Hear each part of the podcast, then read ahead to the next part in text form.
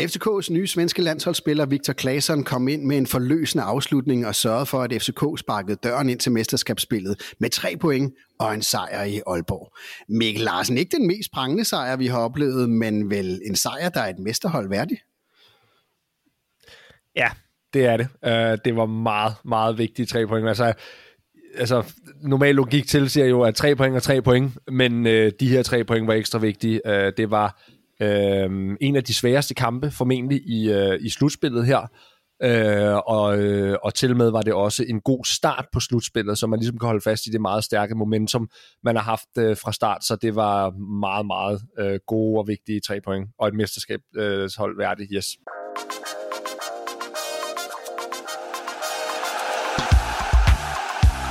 Du lytter til Kvartibolt, en podcast om hele byens hold for alle, der elsker FCK. Og dermed rigtig hjertelig velkommen til Kvartibolt, hvor vi kommer med en analyse af kampen mod OB. Vi tager et nærmere blik på FCK's nye svensker. Så koger vi, hvem der har været den bedste målmand gennem tiderne i FC København. Og så kigger vi også på den aktuelle målmandsduel mellem Grabara og Kalle. Og til allersidst så slutter vi af med en perspektivrig temperaturmåling på gulddysten, blandt andet med indspark fra Guldekspressen. Udsendelsen her den bliver bragt i samarbejde med 3, det samarbejde med 3 gør det muligt for os at lave masser af kvalitetsindhold om FC København, så husk at støtte dem, der støtter os næste gang, du skal skifte teleselskab. Og drømmer du om at komme ud og rejse igen, så kan du blive rejseklar med 3 Like Home, hvor du kan bruge mobilen i 73 lande, uden at det koster ekstra. Lige nu får du den første måned gratis, hvilket gælder alle, som ikke allerede er kunder hos 3. Vi har indsat et link til tilbuddet i shownoterne, øh, eller i teksten nedenunder videoen, hvis du ser med på YouTube. Det her, det er udsendelse nummer 89 af Kvartibolt, og det er første gang, at Kasper Larsen ikke er med.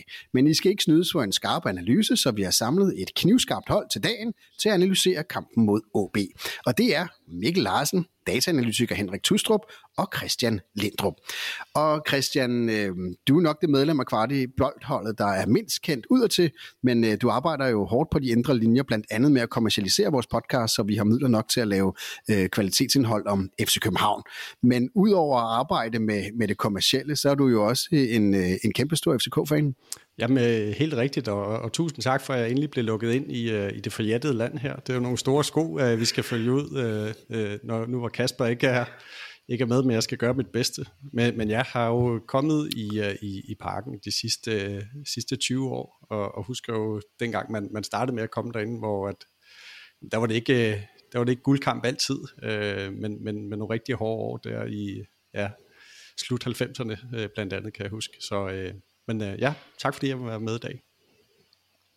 Jamen selvfølgelig. Øhm, du har været med i en enkelt udsendelse før i vores nytårsspecial, hvor vi, øh, hvor vi havde en, øh, en, en quiz.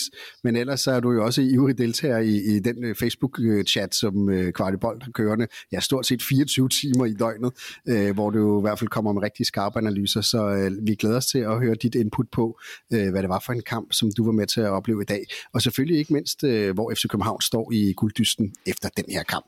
Og så arbejder du jo også til daglig med at prøve at, at skaffe nogle kommersielle aftaler og sørge for, at vi har en forretningsmodel her på Kvartibold, så vi kan lave øh, indhold, som øh, giver mening for rigtig mange af dem, der efterhånden følger med derude.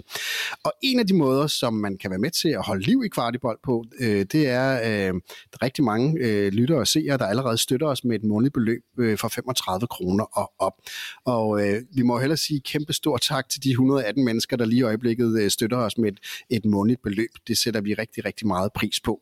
Men øh, det er jo sådan, at vi kunne godt bruge langt flere, der, der, der støtter, det, for, støtter os, fordi vi laver ekstremt meget indhold, og det er også noget ressourcekrævende at lave. Så derfor så har vi øh, sat gang i en kæmpe konkurrence, som blandt andet du, Christian, har været med til at, at skaffe nogle øh, ret øh, attraktive øh, øh, ting, som man kan vinde. Så i løbet af den næste måned, så trækker vi lod blandt alle dem, der støtter øh, Kvartibold med et månedligt beløb fra 35 kroner og op. Og det, man kan vinde i løbet af den næste måned, det er et ur fra About Vintage, som jo er sponsor i FC København. Så kan man vinde et års forbrug af kaffe fra Segafredo Kaffe, som også er sponsor i øh, FC København. Og så kan man, den tredje store øh, præmie, man kan vinde, er en uh, valgfri FCK-spillertrøje. Og det er at, at gå ind og, og støtte os. Og hvis man sådan lige er sådan en lille smule matematisk indrettet, så har man jo ret stor chance for at vinde i forhold til rigtig mange andre konkurrencer. Lige nu er der kun 118, som er, er, er med til at støtte Kvartibolt, så vi trækker lod blandt alle dem, der støtter os. Så hvis du både kan lide, hvad vi laver, og tænker, at det kunne jeg egentlig godt tænke mig være med til at holde hånden under, og vil være med i, i en konkurrence om tre mega fede præmier, ja, så er det bare at smutte ind og støtte os. Der ligger et link øh, i shownoterne til podcasten, øh, og der ligger også et link øh, under videoen på YouTube. Nå, masser af reklame for, for, for, hvem vi er, men vi skal jo til det, det handler om. En, øh, en, en nervepirrende kamp i dag, og øh, Henrik Tustrup, det var jo en kamp mod OB med to vidt forskellige halvleje, heldigvis som FCK som vinder. Du har siddet og kigget lidt på, på dataen øh, bag kampen. Hvad siger den egentlig? Jamen, den siger jo faktisk, som du siger, der er jo to, øh, helt klart øh, to forskellige halvleje. Altså man kan sige, at første halvleje, der, øh, der har FC København helt klart svært ved at, at lægge spillet over på Aalborgs banehalvdel. Øh, der er øh, kun, FCK har kun 39 afleveringer på modstanderens banehalvdel mod 104 afleveringer på egen banehalvdel. Afleveringspræcisionen for FC København, den er helt nede på 72 procent. Altså den fortæller noget om, det, det er 12 procent lavere end det normale øh, afleveringssnit for FC København. Det fortæller noget om, at FC København har svært ved at spille bolden rundt. Om det var den kraftige vind, eller om det også var Aalborgs pres, der ligesom var med til at gøre, at FC København ikke kunne, kunne holde fast i bolden. Det, øh, det vil jeg ikke lige helt præcis svare på her. Men man kan sige, kigger vi så på chancer, altså den her dominans, forholdsvis dominans i afleveringer til Aalborg i første halvleg, der, der, den omsætter de faktisk ikke til chancer. De har fem afslutninger, på, øh, hvor en af dem er på mål. Øh, FC København har faktisk det samme i, øh, i første halvleg. Øh, og XG for første halvleg, den hedder 0,25 til Aalborg og 0,21 til FC København. Så kigger vi på afslutninger, så er vi faktisk øh, relativt ens i, i de to halvleg kigger vi så over på anden halvleg, jamen så er det klart, så, så får FC København helt sikkert over, øh, lagt væsentligt mere spil over på Aalborgs banehalvdel. Aalborg, de kommer faktisk i hele anden halvleg kun frem til én afslutning, og deres øh, XG for anden halvleg hedder 0,01 øh, mod FC Københavns øh, 1,37. FC København producerer to store chancer, og scorer altså på den ene. Altså det er de her chancer, hvor XG er højere end 0,3. Så jeg hørte i øh, onsite efter kampen, at der blev sagt om, at FC København var væsentligt bagud øh, i første halvleg, og at Aalborg skulle have ligesom scoret. Jeg vil sige, at data fortæller, at, øh, at det ikke helt og det er jo det herligt som jeg øh, synes, at have dig med, Henrik, det fordi øh, den data kvalificerer jo i hvert fald den snak, som vi kommer til at have om kampen mod OB i dag. Fordi jeg sad også på lange stræk øh, med den følelse, at, øh, at vi var på hælene i, i store dele af den her kamp. Men øh, hvis man kigger på, på, på XG, jamen så, øh, så var det jo helt retfærdigt, at FC København løb med de tre point. Øh, Christian... Øh, nu hører vi jo Henrik sige, at det, det var egentlig ikke øh, det, det var egentlig en kamp, som vi bør vinde, øh, hvis man kigger på meget af det. Var det også den opfattelse, du sad med, da du så kampen? Øh, ikke efter første halvleg i hvert fald. Øh, jeg tror aldrig, øh, eller jeg kan ikke huske, hvornår jeg sidst har siddet så, så langt ude på sofaen øh, igennem 45 minutter, fordi det var den ene øh, sådan halv store tekniske fejl i, i hele vores opbygningsspil gang på gang, der ligesom satte os selv under pres. Øh, så kan man mærke, at der sker noget i pausen, og også det pauseinterview, som, som Jes øh, giver lige efter de kommer ud. Altså, der tror jeg også, der er blevet talt med rimelig store bogstaver, og øh, der skulle ligesom andre boller på suppen. Og så tror jeg egentlig i, lige i, i, i anden halvleg i starten, at man får brugt den der medvind, øh, som jo, jeg synes ikke, når man sad øh, og så den og, og lagde sig meget mærke til den i, i første halvleg, men i anden halvleg, der, der synes jeg virkelig, man kan se, at lige pludselig får du bare trykket spillet længere ned øh, mod øh, OB's mål. Øh, så, så jeg er helt ret, eller helt enig med, med Henrik, øh, og med, med dataen også selvfølgelig, at øh, altså vi, vi er klart det farligste hold. Men efter første halvleg, der, øh, der tænker jeg, okay, det, det, det, det, ser, det så rigtig, rigtig svært ud at få, få alle tre point med hjem. Helt klart. Du har rigtig mange øh, forskellige pointer her, som vi, vi nok skal uddybe i, i, i løbet af samtalen her. Men øh, Mikkel, jeg synes, vi starter øh, hos vores nye svenske landsholdsspiller, Victor Claesson, og det gør vi, fordi at øh, sikke en indskiftning kan komme. Øh, det er jo en stærk bænk at have, og han kommer sådan set også ind og afgør kampen. Øh, vi vender en lille smule senere tilbage til, øh, hvad han er for en spiller, hvad det er for nogle data, øh, der er på ham, og hvad vi kan forvente af ham. Men vurderet på det, du så i den her kamp, øh, Mikkel, øh, hvordan vil du så vurdere vores øh, nye svenske FCK-spiller? Ja, det er en lille smule svært at vurdere på, på så relativt kort tid, man kan sige, øh, banalt set er målet jo øh, enormt afgørende, og det er jo faktisk en af de ting, der går igen i de forskellige klubber, han har spillet i også landsholdet, det er, at han er faktisk ret målfarlig. Øhm, og så bringer han jo også noget af det, som øh, vi også her i Kvartibold har efterspurgt i vinterens transfervindue, men øh, jeg tror også, at øh, trænerteamet selv har artikuleret det, nemlig noget rutine. Øhm, og, og hvad er det så, det bringer? Jeg synes i virkeligheden, øh, måske godt man kan se det i kampen i dag, at, øh, at, at Bøving har helt klart en vanskelig kamp øh, i dag. Øh, da, øh, da Claesson kommer ind, øh, er, er det også en periode, hvor øh, vi begynder at få langt, øh, langt bedre fat, som både øh, Henrik og Christian jo også øh, beskriver. Og der, der, der bidrager han rigtig godt til det, synes jeg. Han holder godt fat i den. Øh, han er godt med inde omkring det småspil, hvor han kommer fra vandrer fra kanten og ind over midten. Så, øh, så hvis man skal sådan prøve at skære det helt til, så er det noget rutine, øh, og noget målfejlighed. Det synes jeg mest er det, han bidrager med i dag. Og Henrik, øh, jeg ved jo, du har siddet og kigget lidt på, øh, hvad det er for en spiller, vi, vi, vi får ind på, på, på baggrund af, af hans tidligere spil og, og, og kampe. Og kan du sige noget om, hvad, hvad vi kan forvente i, i forhold til, hvordan han har spillet i Krasnodar? Jamen altså, øh, jeg var lidt spændt på at se, om vi skulle se ham på venstre eller højre kanten, fordi han er jo, han er på Krasnodar, har han spillet på venstre kanten, og han bliver også skiftet ind i dag på venstre kanten, så, så umiddelbart så tænker jeg, at, øh, at, han, øh, at han fortsætter med at spille på venstre kanten, øh, og så er han jo den her spiller, som, som, som Mikkel også siger lidt om, at øh, han trækker ind i banen. Altså han har, er også en spiller, der kan, der kan gå mod baglinjen. Han, han er ikke den typiske sådan, den spiller, der går helt til baglinjen for at slå sin indlæg, men han slår også indlæg fra, fra, fra mellemrummet. Og så har han helt klart det her med, at han trækker ind i banen, altså ind i halvrummet og ind i feltet. Øh, så øh, en spiller, der, der har, modtager mange afleveringer, altså går meget med i spillet, har mange afleveringer også. Øh, det har han helt sikkert også vist sig i Krasnodar, så jeg, jeg tror, han bliver øh, det, man kan kalde en, en, øh, en relationsspiller. Men det er skægt, fordi jeg var faktisk ude til, til træningen øh, på FCK's træningsanlæg 10'eren i fredag, som var den første træning, øh, hvor han var med. Og øh, der var han i løbet af den træning der, der, der, der satte de ham ligesom ind på højre kanten i, i stedet for Rooney. Øh, men han kom jo ind på venstre kanten her, og, og han har jo, han huserer også på venstre kanten øh, tidligere, ja. ikke, Henrik? Jo, jo, altså, det, jeg vil sige, at øh, faktisk i, på, på det svenske landshold spiller han faktisk på højre kant. Okay. Så, så der er jo ingen tvivl om, at han kan sagtens øh, spille på højre kanten. Det er der ingen tvivl om, og han kan også godt spille øh, 10 positionen. Så, så det, det bliver en spiller, at vi kommer formentlig til at se ham på alle tre offensive positioner måske. Og Christian, øh, der er jo noget ærke FCK-klassisk over at hente en rutineret svensk landsholdsspiller, øh, som er oppe i årene. Øh, er det en signing, som, som gør dig glad?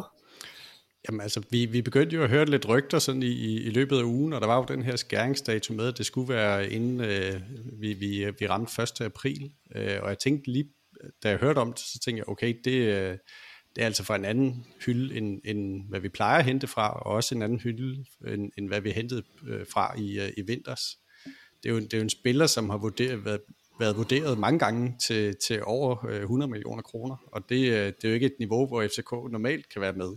Øh, så jeg er sindssygt øh, glad for, at vi hentede ham, og jeg tror også, det er en mulighed, man ligesom har set og sagt, jamen det kan godt være, at vi kun har hentet ham, øh, og kontrakten lige nu var ind til, øh, til, til, til sommerferien. Og jeg tror også måske, det er derfor, han spiller, fordi man gerne vil, vil have ham hurtigt ind øh, med den mulighed for at, at kunne forlænge den aftale. Så jeg, jeg ser det som en kæmpe scoop øh, og, og, og et fedt modsvar til, øh, til hvad der sker i, i Herning med, med Drejer, helt sikkert. Og jeg ved, at i vores optagsudsendelse, som kommer ud på onsdag, øh, Henrik, der kigger dig, Kasper, lidt nærmere på, på øh, skal lige sige, kampen øh, mellem øh, Klaseren og Anders Dreyer.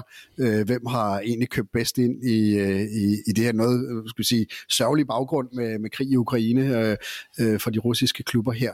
Øh, Henrik Christian siger, at det her er faktisk en hylde øh, over, hvad vi, hvad vi normalt ser FC København øh, købe på, og hvad vi, hvad vi måske kan forvente af FC København køber?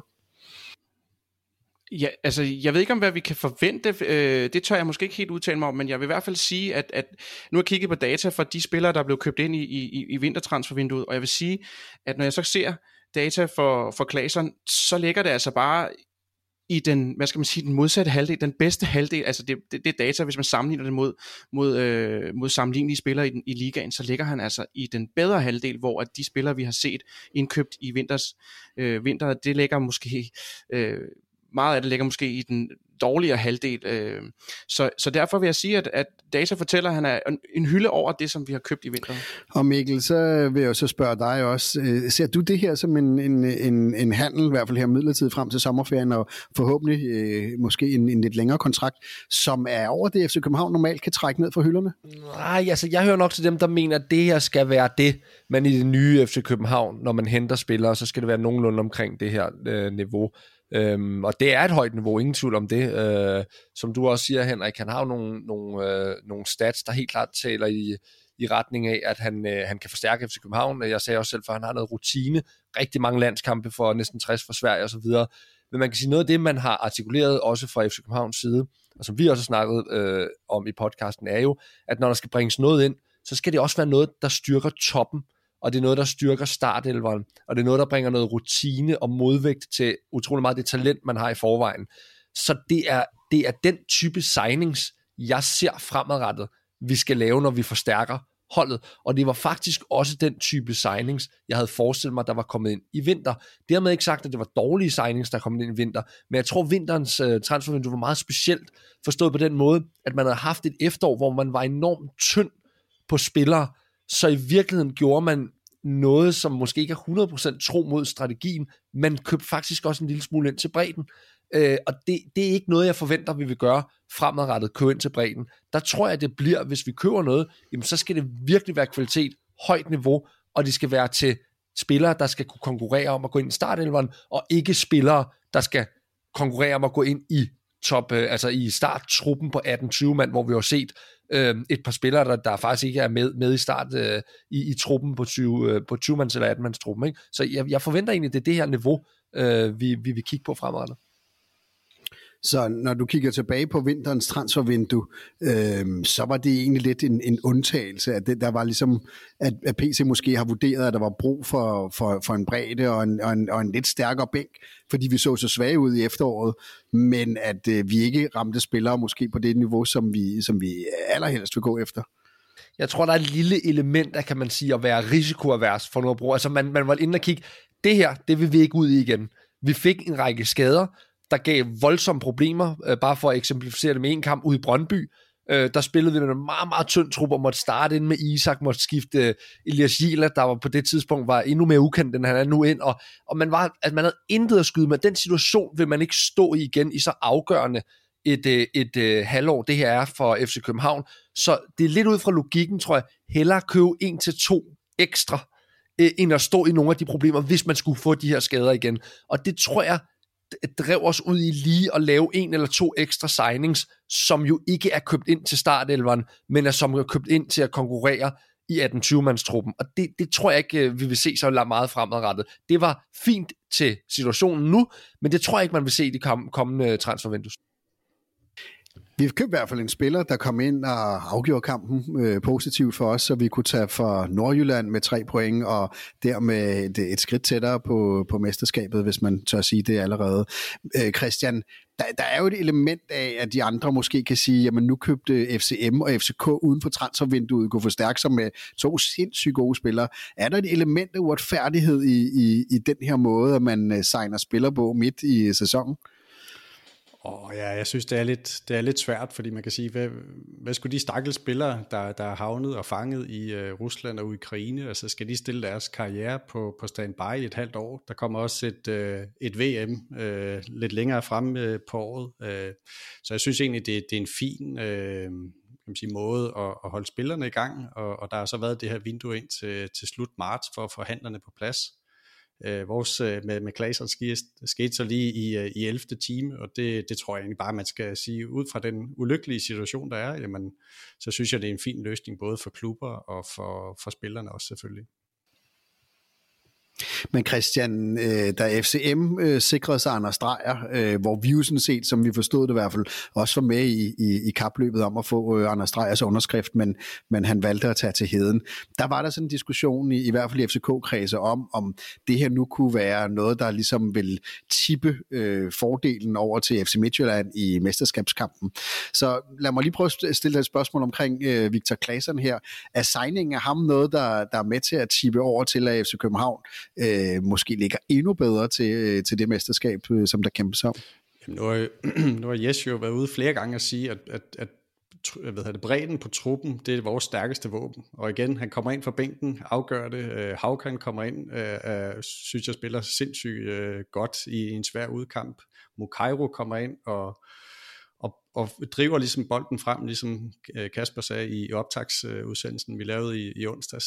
Så altså, du, du bringer bare nogle kvalitetsspillere ind. Øh, hver gang OB skifter ud, jamen så, øh, så bliver de så bliver deres hold dårligere. Og, det, og det er jo der, vi, vi står lige i øjeblikket med FCK, som Mikkel inde på. Vi, vi har en sindssygt bred trup, og den skal vi bare profitere af.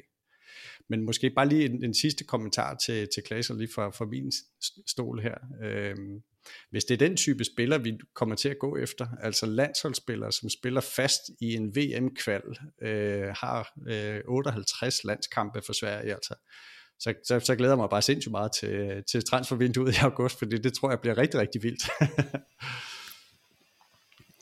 Men der er selvfølgelig også nogle spillere, der, der, kan, ryge den, der kan ryge den anden vej, øh, så øh, men man, man kan sige lige nu ser det egentlig meget godt ud. Øh, Henrik, vi skal lige prøve at kigge lidt på første halvleg, fordi du var jo inde på, du kom med jo nogle stats, øh, som jo var en lille smule bekymrende, øh, og et af dem var jo, at vi fejl øh, aflever, eller præcision på afleveringerne lå øh, 12 procent under, hvad vi, hvad vi normalt gør. Og så er der også en anden ting, det var, at alene i første halvleg, der giver vi 8 hjørnspark væk til øh, OB, og det skal man jo øh, helst ikke gøre. Er det ikke rigtigt, øh, Henrik? Øh, nej, altså Aalborg er jo faktisk det hold, der har scoret øh, flest mål i Superligaen på Jørgenspark. Øh, de har lavet 8 mål efter Jørgenspark. Øh, så man kan sige, det er, jo, det er jo noget, der tyder på, at man i hvert fald ikke skal give dem den mulighed, fordi de, de, de er dygtige til at udnytte den. De har nogle, nogle, øh, nogle, øh, nogle skabeloner, som virker. Når vi så kigger på den her XG for dødbolde, altså det er jo så samlet dødbolde, det er jo så også de frisparksituationer, de har med, så kan vi bare sige, at de skaber over hele kampen 0,04 XG øh, på det, der kaldes set play. Altså det vil sige, det er relativt lille sandsynlighed for, at de rent faktisk scorer på en dødbold. Og det fortæller jo noget om, at, at selvom at FC København blev blev måske presset til, eller havde lidt, øh, lidt svært ved at spille bolden ud af, af, af egen zone, øh, og giver de her hjørnespark, jamen så er man faktisk dygtig til at forberede på, at, øh, at ikke øh, give dem nogle chancer på de her dødbold. Ja, det var jo endnu et, et, et clean sheet, øh, som jo virkelig taler for, øh, for, for, for FCK's evne til at forsvare sig, øh, og FCK's evne til ikke at lukke modstanderne ind i kampen. Men det var jo øh, indrømmet, Mikkel, øh, et, en, en lidt svær start på, på kampen, og, en, og en faktisk en rigtig svær første halvleg. Og øh, den afleveringsprocent, som ligger så langt under, hvad vi normalt øh, kan se FC København gøre, er vel også et udtryk for Ja, det er et udtryk for et godt OB-hold, eller er det et udtryk for et FCK-hold, der ikke rigtig kan finde ud af at få bolden frem over banen? Ja, mest det sidste. FC København har rigtig svært ved, også i Bøjlesens fravær, at få, få, få roen og ture spille op. Både en, en blanding af, af mod og evner.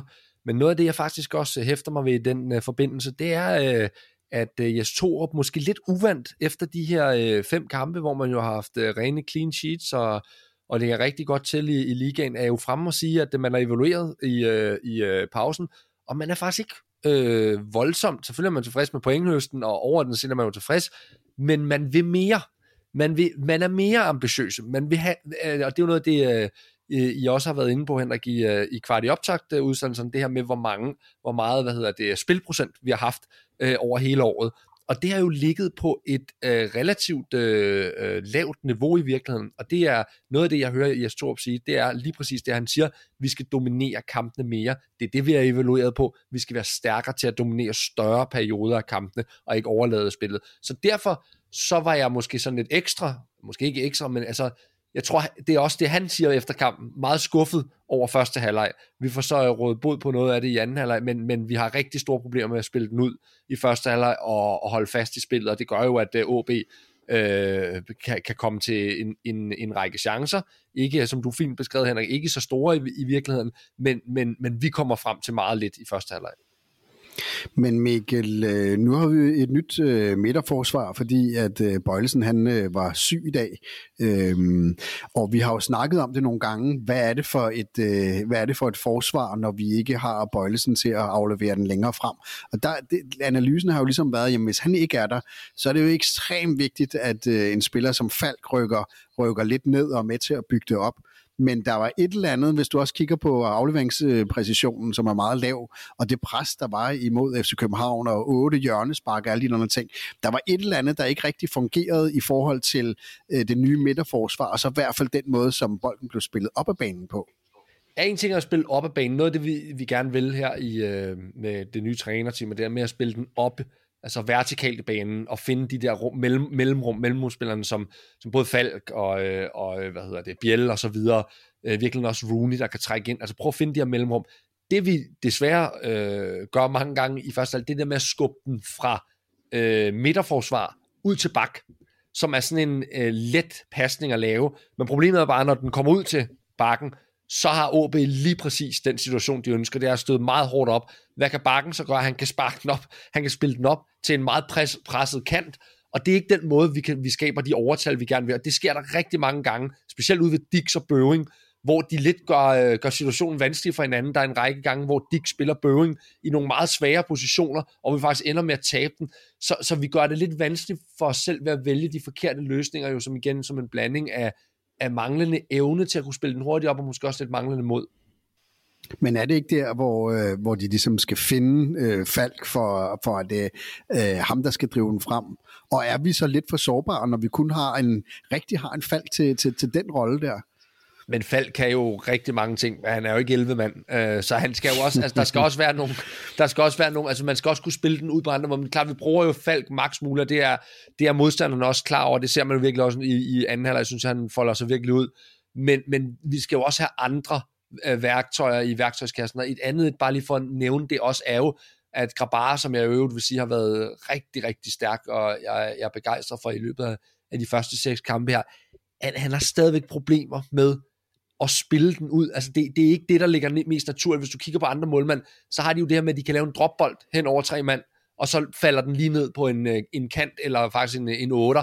Det, det har Grabara stadigvæk lidt anstrengt med, så han sparker den hellere frem mod nieren eller helt op på toppen, og der mister vi den rigtig mange gange. Så det er jo ikke, altså, det er jo, det er jo flere elementer i det, og Fald kan ikke bare udbedre det øh, sådan helt igennem, vel? Øh, det, det kræver ligesom, der, der er lidt mere. Christian, øh, nu har vi kigget lidt på øh, et nyt midterforsvar med Kocholava og, og Vavro. Øh, de består måske ikke helt i forhold til at, at, at spille FC København, og det store pres OB lagde på os. Men hvis vi vurderer dem ud fra en øh, altså indsats i det defensive, så var det vel to øh, fantastiske spillere herinde her til at, at hætte alt det, der kom ind øh, fra, fra OB væk. Om det er jo sådan to øh, smæk-køleskab, vi har stående øh, nede bagved, som bare elsker de der øh, indlæg. Altså, de kan jo stå og hætte, øh, hætte dem væk fra, fra nu her og ind til, til juleaften. Altså, så jeg tror egentlig, at, at, at det der, når vi kommer til at stå lidt dybt, øh, måske de sidste 10 minutter i, øh, i anden halvleg, altså, det, det bliver aldrig rigtig farligt, og, og de skifter jo også uh, Ementa ind, ham, uh, der, den der Paul Honoratio 2.0 version ind, og altså han kommer jo ikke frem til noget, fordi at uh, specielt Vavro synes jeg er så vanvittigt god til at time de der, uh, hvor den bare skal clears, uh, så, så imponerende. Men jeg synes godt, man kan mærke, at specielt i første halvleg, at vi, vi mangler Bøjles øh, ro, øh, fordi han tør godt at spille den op igennem kæderne, og det, det, der tror jeg ikke, at øh, Kuchulava med, med hans øh, øh hvad kan man sige, manglende kampform, han helt har selvtilliden til det. Og Bravo synes jeg er overrasket positivt på bolden, men han har måske heller ikke lige det, det sidste øh, selvtillid øh, øh i sig, som gør, at han tør at spille den op. Men, øh, men når det bliver sådan en, en forsvarskamp, øh, altså, så, så kan jeg ikke pege på andre øh, øh, end, end de to der øh, til at stå og, og klire bolde.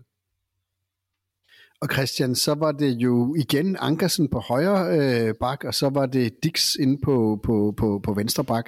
Øhm, Dix inde i stedet for VK. Øhm, hvordan synes du, at Dix klarede, øh, klarede sin opgave den her gang på? Selvfølgelig må vi jo indrømme en uvandt position. Jamen, jeg tror da alle sammen, vi, vi, vi er jo enige om, at det, det nok ikke var Dix, øh, at han ikke ramte topniveau, jeg tror, man kalder det. Øh, og man kan sige, der er også langt fra den Dix, vi ser i dag, og den Dix, vi så i, i starten af sæsonen, hvor han jo altså, fløj op og ned af, af højre kanten øh, på, på bakpositionen, og både havde mål og assist i sig. Så jeg kan godt se, at den skade, han fik øh, til, til slut i, i efteråret, har bare gjort, at han, han, han har tabt rytmen lidt. Øh, jeg var faktisk helt sikker på, at vi havde set øh, Elias øh, Jelert fra starten af, øh, anden halvleg, fordi at jeg synes, da han spillede mod Nordsjælland på den venstre, øh, øh venstre bak, altså man of the match ind i parken foran øh, 30.000, så, så jeg var sikker på, at han, han egentlig øh, kom på banen der. Så der er et stykke vej for, for Dix, øh, og man kan sige, den, den duel, som vi har snakket om så mange gange, som vi egentlig troede var... Øh, hvor der var et, et, et forskel fra, fra Ankersen, eller, eller fra Dix og ned til Ankersen. Øh, jeg tror, den er, den er mere lige, det har vi også været inde på flere gange, i, i både optakt og, og nedtakter her, at øh, der er et stykke vej øh, for at finde til, øh, tilbage for, for Dix og finde den gamle form frem fra, øh, fra starten af sæsonen. Jeg tror godt, han kan finde den igen, men, men det skal nok være på, på højre bak og ikke på venstre bak, tror jeg. Men uanset hvordan øh, det gik på de enkelte pladser nede i forsvaret, ja, så var det endnu et clean sheet til FC København. Øh, det er jo imponerende, Mikkel. Altså, det var jo alt det, som vi savnede sidste år, hvor vi ikke rigtig øh, havde styr på forsvaret, hvor der blev scoret mål, som måske ikke burde være, være blevet scoret. Det, det er vel efterhånden så solidt, at det, det er jo svært at se, hvem, hvem der skal score på FC København og hvordan. Jamen, det er imponerende. Det er, det er meget afklaret. Øh, meget mere afklaret, end det var for et år siden, og det er super godt trænerarbejde. Og, øh, og som Christian også siger her, det, det interessante er jo, at bredden også dernede er blevet stærkere. Altså, du kan jo i virkeligheden sige, at de, de fire backs lige nu er jo egentlig relativt tæt alle sammen. Det er jo både Victor Christiansen, Elias Jelert, Dix, Ankersen, øh, er jo rimelig tæt alle sammen i virkeligheden, fordi øh, på, på venstre bakke har vi nu set Dick spille der, Elias Gilert kan også spille der, Victor Christiansen er jo nok stadigvæk øh, øh, den foretrukne, men, men det er sådan rimelig lige øh, på, øh, med, med fire spillere, der kan spille dernede. Øhm, jeg tror så, jeg, jeg vil også sige, Christian, jeg havde også troet, Elias Gilert kom ind i dag, øh, fordi øh, han er så spændende og god en type. Jeg, jeg tror i virkeligheden, det hænger lidt sammen med det, Henrik også øh, er inde på, i forhold til, og der har været optakten, det vil sige OB's øh, dødboldsstyrke. Jeg tror virkelig, det er noget af det, der er med til at, at måske lige trække ham øh, lidt ned øh, i forhold til at blive sat ind i, i anden halvleg, at man kan være lidt nervøs for, at man, øh, man holder OB stærke hætter væk øh, ved at sætte en, en spiller ind, der, der ikke er særlig stærk i hovedspillet. Jo, så samtidig med, øh, oh, undskyld, det var bare i, i forhold til, øh, jamen også, altså nu, nu nævner du, at vi har fire backs, som øh, jo er, er, er relativt tæt øh, på niveauet. Samtidig så har vi jo en, en Oviedo øh, stadigvæk siden øh, et eller andet sted ude på tieren i, i saunaen eller et eller andet. Og vi har altså sendt øh, uh, Pierre Benson uh, til, til Stockholm, uh, en, en, en, en svensk solid bak, som også uh, inden for det sidste år har spillet landskampe for Sverige. Og det, det, det synes jeg siger lidt om niveauet uh, på, på, på bakpositionerne. Specielt når to af dem er fra, fra eget akademi og, er under 20 år. Ikke? Altså det, det er voldsomt imponerende. Man kan sige, at bredden er i hvert fald virkelig blevet øh, udvidet, så, vi, så man kan sige, der er et, et rigtig bredt øh, udvalg jo i næsten alle kæder. Vi, vi kan selvfølgelig komme tilbage til angrebet og sige, om, om det er måske der, hvor der er, der er mindst at vælge mellem, og der kan man måske også vælge nogle andre løsninger. Mikkel, lad os lige prøve at hoppe øh, en enkelt kæde frem. Øh, Jens Dage, som jo ellers har været fast starter for FC København, så lang tid vi, vi nærmest skal huske, øh, var ude med en karantæne, og ind trådte Leaer. Øh, Øh, gjorde det noget for øh, FC Københavns spil, eller var det egentlig bare en, en en-til-en erstatning? Jeg synes, det er tæt på... Altså, selvfølgelig øh, er der forskel på Leaer og Stage. Det er der i deres, øh, i deres udtryk. Men jeg synes faktisk, øh, apropos at være lige, øh, så synes jeg også, det er relativt lige der. Altså, Leaer har taget nogle, nogle, nogle skridt fremad, synes jeg, over de sidste 5-10 kampe. Øh, særligt i slutningen af efteråret, tror jeg, nogle rigtig store skridt. Men jeg synes også, han gør det godt, øh, har gjort det godt her i foråret. Og Stage har måske ikke ramt helt det samme høje niveau her i foråret, som han havde i efteråret. Så den kamp er egentlig også meget lige, og jeg synes, at øh, Lea spiller overall en god kamp i dag, øh, er involveret meget, løber meget for at krampe til sidst der. Så, øh, så, så det, nej, det er ikke noget, jeg tænker nævneværdigt over, når, øh, når Stage går ud, og Lea kommer ind. Men betyder det noget for, for samarbejdet med makkeren derinde, øh, Rasmus Falk, om det er den ene eller den anden? Ah, det synes jeg egentlig, det er jo stadigvæk Falk, der er, der er langt stærkest på bolden, og Lerager og Stage bliver jo aldrig, øh, får jo aldrig de øh, spillemæssige kvaliteter, som øh, Falk har ikke i nærheden. De skal bidrage som otter med løb i feltet og så videre, og der er selvfølgelig lidt forskel på dem, men der er også nogle ligheder, der gør, at du egentlig relativt øh, let kan sige, at den her position og den spiller skal gøre det samme, uanset om han hedder Stage eller han hedder Lea. Der er selvfølgelig nogle små øh, forskel i forhold til, hvad det er for nogle, altså hvad det er, der helt af deres spidskompetencer, men i udgangspunktet, der er, der, der er oplægget meget det samme. Og Christian, så skal vi til en af de spillere, som jeg tror har vist sig måske som en af de mest værdifulde spillere for FC København, og som i hvert fald er en af de spillere, hvor vi er mest sårbare, hvis han ikke er med. Og det er jo markeren inde på midten, øh, Rasmus Falk. Han blev øh, her øh, inden kampen jo kåret som, som Superligaens bedste spiller i, i marts måned, hvilket er imponerende, fordi han jo lige er kommet tilbage for en, for en skade, og, og Kasper og jeg var sådan set ude at lave et, et længere interview med, med ham her i, i, i fredags, hvor han sagde, at i opstarten til den her sæson, øh, synes han overhovedet ikke, det kørte. Altså han kunne virkelig mærke, at han, han, ikke, øh, han ikke havde det, og han, han var på en eller anden mulig måde bange for, at måske at han, han havde tabt det i sin lange skadesperiode. Så er han jo kommet tilbage, og så har han jo gjort et, et, et virkelig en stor forskel for FC Københavns hold, og, og man kan jo se i den kamp, hvor han ikke er med mod, mod PSV øh, på hjemmebane, øh, jamen øh, der taber vi også øh, ret eftertragteligt. Hvordan synes du, at Rasmus Falk øh, han optrådte her i, oppe i, i Aalborg? Jamen, jeg synes, han spiller en, en, en fin kamp. Han, han spiller ikke en, øh, en, en kamp, hvor at, øh, at man sidder med, med åben mund øh, bagefter, øh, ligesom han gjorde nede i, i Holland, øh, og som han gjorde mod Manchester United, fordi der, der er alligevel et, et stykke op, hvor han jo ejer banen øh, fuldstændig. Øh, men, men altså, han er jo det kan godt være, at han er, han er Superligans bedste spiller, men han er også klart FCK's bedste spiller, og, og jeg tror mere, at man mærker, øh, hvor vigtig han egentlig er, når han ikke er med øh, som du også lige sagde i, i, i hjemmekampen. Så jeg synes egentlig, at han spiller en, en okay kamp. Det, det jeg også synes, jeg lægger mærke til på, på midtbanen, det er jo egentlig, at vi har jo øh, vendt trekanten om, øh, så vi har jo ikke en, en tier i dag, som jeg ser det. Altså Falk ligger bagved på, på den dybe sekser, og så ligger øh, Pep er jo trukket noget længere tilbage, som jeg ser det i hvert fald, og så ligger Lea og ham egentlig øh, der, og det gør jo, at Babacar også er, er lidt alene deroppe, og man måske lige mangler, øh, mangler nogle gange den der link-up-spiller. Øh, og det tror jeg egentlig var sådan bevidst i forhold til, at man godt vidste, at, at der skulle krise øh, en del. Øh, så det der med at have øh, ja, to otter og, og så en enkelt sekser, i stedet for at have måske to sekser eller to otter og en tier, øh, det, øh, det, det synes jeg, jeg lægger mærke til i dag. Øh, helt sikkert. Men det var spændende at se den øh, interview, som, som dig, Kasper, øh, var ude og lave med ham øh, forleden, fordi han siger jo også selv, Falk, at jamen, han, han føler sig jo bedst tilpas det centralt. Øh, jeg synes også, jeg hører, at, at måske når Sække kommer tilbage, at, at han så lige kan komme øh, 10-15 meter længere frem på banen, og det, det, det tror jeg egentlig vil klæde holdet. Øh, Ja. ja, jeg vil i hvert fald øh, lægge et link øh, til det øh, timelange interview, vi havde med ham i, i fredags øh, i, i shownoterne eller nedenunder videoen på YouTube. Øh, jeg synes, det var rigtig interessant af rigtig mange grunde. Øh, dels, så der er ingen tvivl om, at altså Falk jo, udover at være, være måske vores bedste spiller, er jo ekstremt øh, sympatisk øh, og tænkende menneske. Øh, og jeg, jeg synes, at øh, når man går derfra, så har man sådan en stolthed i hjertet over, at, at, at det er en mand som ham, som er med til at repræsentere FC København, både med de værdier, han har, og, og den måde, han godt kan lide at spille fodbold på. Men det han jo også siger, som du også er inde på, Christian, det er det der med, at han vil altså ikke skydes i skoene, at han ikke kan forsvare, og han vil ikke skydes i skoene, at, øh, at det ikke er, er, er rigtigt, at han ligger dernede nu på den plads, hvor han jo har en noget større defensiv øh, opgave, end, end han har haft tidligere. Øh, Mikkel, når han ligger dernede, og han synes jo selv, at det passer rigtig godt til ham nu, kommer han ikke til at savne, eller savner vi ham ikke lidt i, i den mere offensive del af, af spillet, når, når, han, øh, når han er så defensiv, som, som han er i forhold til, at man har været tidligere? Mm, det synes jeg egentlig ikke, fordi altså, hvis man er sådan lidt øh, den der Pirlo-rolle, altså det, noget af det, jeg godt kan lide ved den, det er jo, at han faktisk at man får brugt ham maks muligt. Øh, det vil sige, når man, altså det man, man har ambitioner om at kunne spille op, og der er han så stærk, så, så i virkeligheden, det, øh, det link fra, kan man sige, fase 1, altså begyndelsen ind i fase 2, der er han helt unik, så man får brugt hans sådan, kompetencer maks muligt.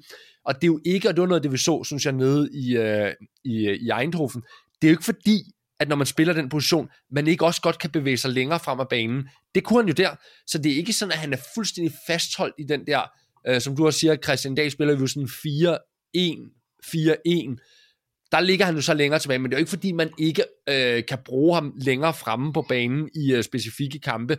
Men jeg tror, det, det, øh, det er, hvis jeg skal reflektere over, hvad det er, hvis man flyttede ham frem på en 8, han måske ikke 100% vil kunne, det er, øh, han, er ikke, han er ikke meget målfarlig, kan man sige. Og, og det skal du helst være der, og han er heller ikke meget hovedsødstærk. Vi vil gerne have spillere som Stage og, og, og Lea, der kan fylde på øh, med, med hovedet. Det er han jo ikke. Så han har også nogle ting, han måske mangler lidt til den 8-rolle, men hvor han jo er skræddersyet i hvert fald nu til på mange måder i den der 6-rolle, synes jeg. Så jeg synes egentlig, han, han er meget rigtig, hvor han er nu. Men han, der er jo i hvert fald en øh, session i kampen i dag, hvor han, hvor han kommer frem og laver jo en fuldstændig, jeg vil sige, genial øh, aflevering, hvor han spiller Rooney helt fri i, i feltet. Og det, det, det, altså, nogle af de aktioner der er han jo lidt længere fra, fordi han jo naturligt ligger lidt længe tilbage. Og det, når man ligesom ser den der, så tænker man, ja, for fanden, det, det er jo det, der ligesom øh, kan afgøre kampene. Men, men det er jo det, jeg mener med, at der vil være masser af kampe, hvor han i virkeligheden bliver bragt frem. I hele anden halvleg er han jo relativt langt fremme, så det har lidt, lidt at gøre med, hvordan er kampens temperatur. Altså hvis kampen er som den er i første halvleg, man er presset ned, jamen så ser du en mere tilbagetrukket Falk, hvor hans hovedopgave vil være, at vi, kan, vi, vi, vi, vi skal kunne spille os ud og kunne derigennem sætte os på kampen. Hvorimod hvis kampen er som den er i anden halvleg, jamen så ser du et fald, som faktisk godt kan kreere øh, assist og så videre, som du helt rigtigt siger, Kasper, den der, den der aflevering har til Vune, den er sørmer god. Øh, så, så, så, det er jo ikke, fordi han ikke, bliver, ikke kan bringes i spil helt oppe på den sidste tredjedel af banen. Det kan jo godt i, øh, i, øh, i, øh, i kampe, selvom han spiller sekseren. Og så øh, skal vi måske lige berøre kanterne, fordi der er jo et eller andet med FC København og, og, og kanter nu. Altså, vi kan jo nærmest øh, fodre svin med dem. Nu er Victor Klaasen også kommet ind. Der er virkelig mange at vælge imellem. Øh, dem, som øh, Jes Torup har valgt i dag øh, til at starte med i hvert fald, det var øh, Bøving ude på, på venstre kant, og så Rooney på, på højre kanten. Christian, lad os prøve at starte med, med Rooney. Han er jo en 16-årig knæk, der er gået rimelig ubekymret ind i FC København, og spiller jo øh, fast fra start hver, hver eneste gang. Hvad, hvad var det for en kamp, du så for Rooney i dag? Jamen, så lidt lidt af hvert, kan man sige, ikke? fordi hvis han øh, havde haft lidt mere ro, altså, så kunne han jo have scoret øh, et, måske to mål øh, i dag. Øh, men jeg vil så også sige, altså du kan jo ikke se på ham, om han er 16 eller 26. Altså han, han er jo fuldstændig uberørt af, af, af situationerne. Øh, om det så er en svær udbanekamp i, øh, i Aalborg, som jo øh, ved Gud ikke er det nemmeste øh, sted at spille, eller om det er en hjemmekamp for en, en, en fyldt parken, hvor han også, øh, jeg kan sige, alle kigger på ham, og alle øh, råber ud fra tribunen, øh, råber hans navn.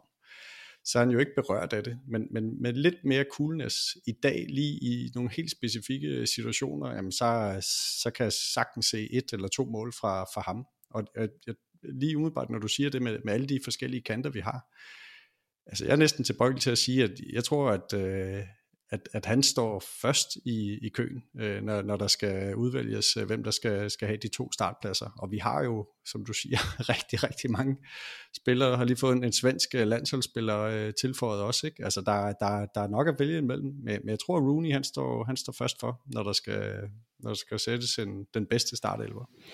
Og Mikkel, øh, kan banen på, hvem man, øh, man skal bruge, fordi der er jo, øh, der er jo Mokairo, man kan bringe ind, der er en Amu, man kan bringe ind, og så var det så Bøving og, og Rooney.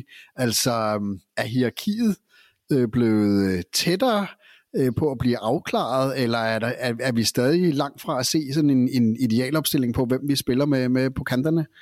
Ja, men jeg synes faktisk, vi stadigvæk er langt. Men den gode nyhed er jo, at vi vinder. Det er det vigtigste. Og så kan man sige, så er det jo det her, øh, som, øh, som vi også har snakket om, nemlig at det er jo bredden, der er rent faktisk med til at, at vinde kampene, eller det er uforudsigeligt. Det der med, at vi kan spille forskellige spillere på forskellige tidspunkter. Men det er ikke sådan, at vi kommer tættere på at sige, at nu har det her sat sig. Det er den her kant, og det er den her kant. Jeg er faktisk meget enig i, hvad du siger, Christian. For mig er det også Rooney, der er de, alle de kanter, vi har, hvis man lægger både højre og venstre, så det er ham, der er mest sikker, øh, fordi det han kan er mest unikt. Og selvom han er øh, han har nogle chancer i dag, hvor han, hvor han typisk, vil jeg sige, vil, faktisk vil score, så er det heller ikke en spiller, jeg er sådan bekymret for, fordi han er nemlig den der meget stærke mentalitet, og man kan sige, han har også været en lille smule uheldig, han scoret et rigtig flot mål også op i Midtjylland, som jo ikke tæller.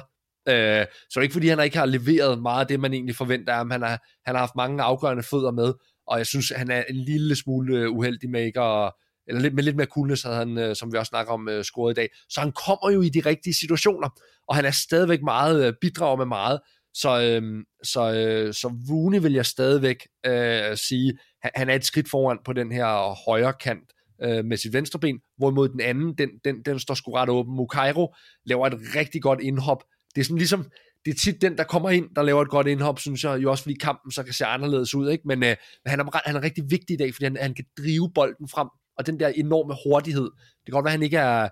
Noget af det, vi savner fra ham, er jo slutprodukt. Men til gengæld, så har han den der enorme hurtighed, som, som der virkelig er brug for i den fase af kampen. At han kan drive bolden fremad med sin hurtighed og skabe noget, skabe noget ro på den måde. Så, øh, så ikke, ikke voldsomt tættere på at, at vide, øh, heller ikke mod Midtjylland, øh, hvem der lige præcis øh, spiller de kanter. Men en Victor Claesson, øh, Mikkel, øh, tror du ikke, man kan forvente, at han, han, han bliver en fast øh, starter for, for FC København? Jo, altså igen, jeg tror lige, vi skal, vi skal se om noget mere, kan man sige, men, men der, hvor jeg tror, at han virkelig kan bidrage, det er igen, at det lyder sådan lidt enkelt, når jeg siger det, men det er rutinen. Altså det her, igen, vi er jo tilbage til Mukairo Bøving, de kan svinge en lille smule op og ned, så snakker vi om, en der har gjort det rigtig godt nu, så er det den anden, den anden nu, og hvor den første så måske falder lidt, og den anden falder igen.